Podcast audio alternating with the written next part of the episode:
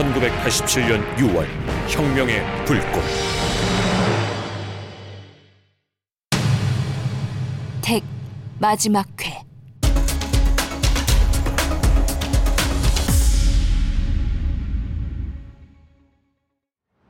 시청 앞 광장에 행사를 위해 대형 철탑 구조물이 설치되고 있다. 자, 저쪽 철문 세워. 그쪽에서 힘주지 말고. 하나, 약간 둘, 떨어진 셋 곳에서 세우자고. 그 대형 철탑 구조물을 보고 있는 노동자 복장의 남자들. 그 중에는 김용수의 모습이 보인다. 그리고 예전 구로공단 시위 주동자 노동자 김진철의 모습도 보인다. 아, 용수야. 고생해라. 네 형님 김용수가 서서히 대형 15m짜리 철탑 구조물로 다가간다. 대형 철탑 구조물 근처에 미리 와 있던 동료 노동자들이 공사장 인부들에게 말을 걸면서 시선을 다른 데로 돌리고 있을 때 김용수가 철탑 구조물 위로 올라간다. 철탑 구조물 위로 올라가는 김용수를 아래에 있는 시민들이 구경하듯 쳐다본다. 김용수가 철탑 구조물을 잡고 한 발 한 발 뛰어가면서 조심스럽게 올라가다가 예전 고등학교 친구 이정훈이 서 있었던 미국 대사관 건물을 생각해낸다.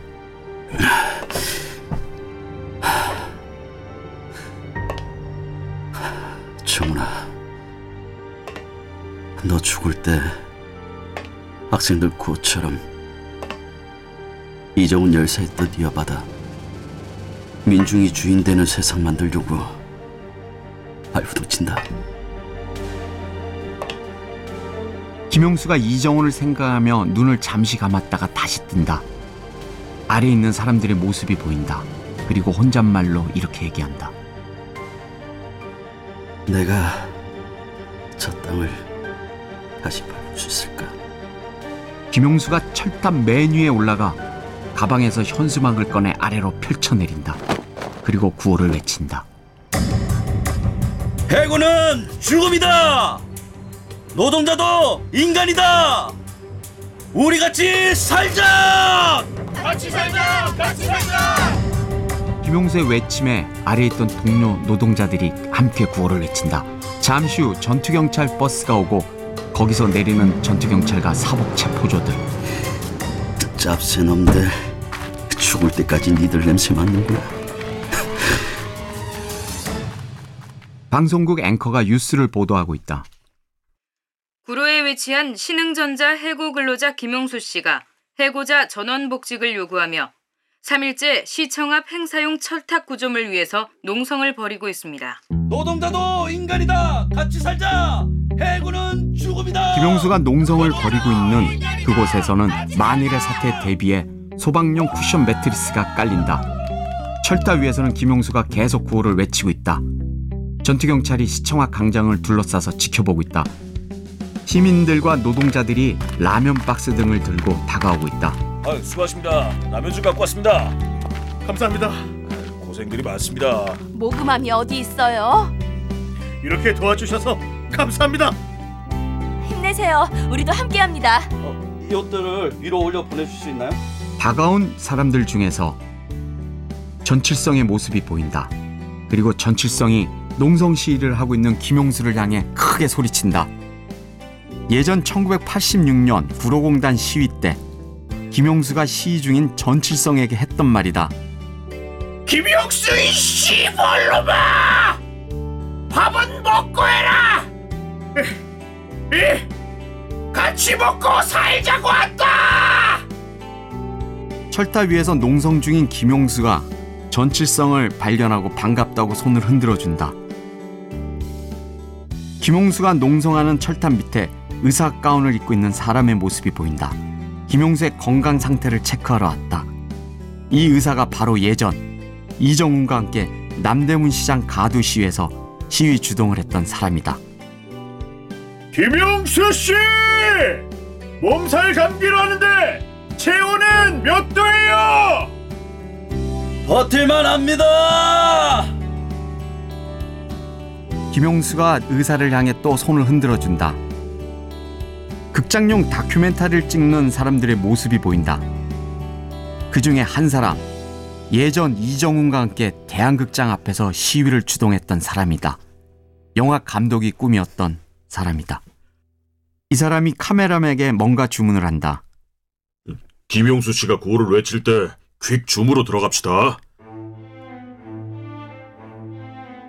예전 이정훈과 함께 시위를 모의하고 주동했던 사람들이 가족들과 함께 나타나 농성 시위하는 김용수를 돕기 위해 돈을 꺼내 모금함에 넣는다. 봉고차 한 대가 멈춰선다. 그 차를 운전하고 있는 사람은 예전 민정당 중앙정치연수원을 점검할 때 운전을 했었던 허약한 체력의 호운이다. 그리고 그 차에서 또 한 명이 내리는데 예전 세운상가에서 이정훈과 함께 시위를 주동했던 소아마비 시위 주동자다.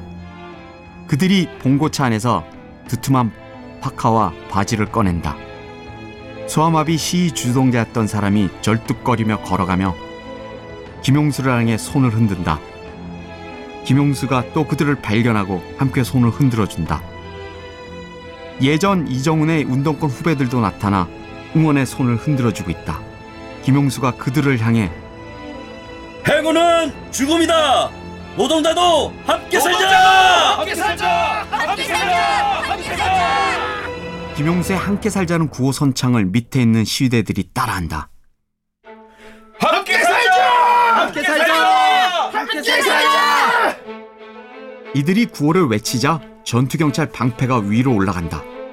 이때 시청 광장 앞을 지나가는 검은색 고급 승용차. 그 안에는 경찰적 고위직인 최성식이 타고 있다. 최성식이 농성 시대를 바라보며 니들이 그런다고 세상이 변할 것 같니? 서울시청 2층 건물. 김용수가 농성을 벌이고 있는 모습을 보고 있는 여자 공무원. 예전 신설동 로타리 시위를 이정훈과 함께 주도했던 이화여대 출신 시위 주동자다. 농성을 하고 있는 김용수가 구호를 외치자 그 모습을 본 여자 공무원이 가녀린 손을 서서히 들어 올린다. 정훈아,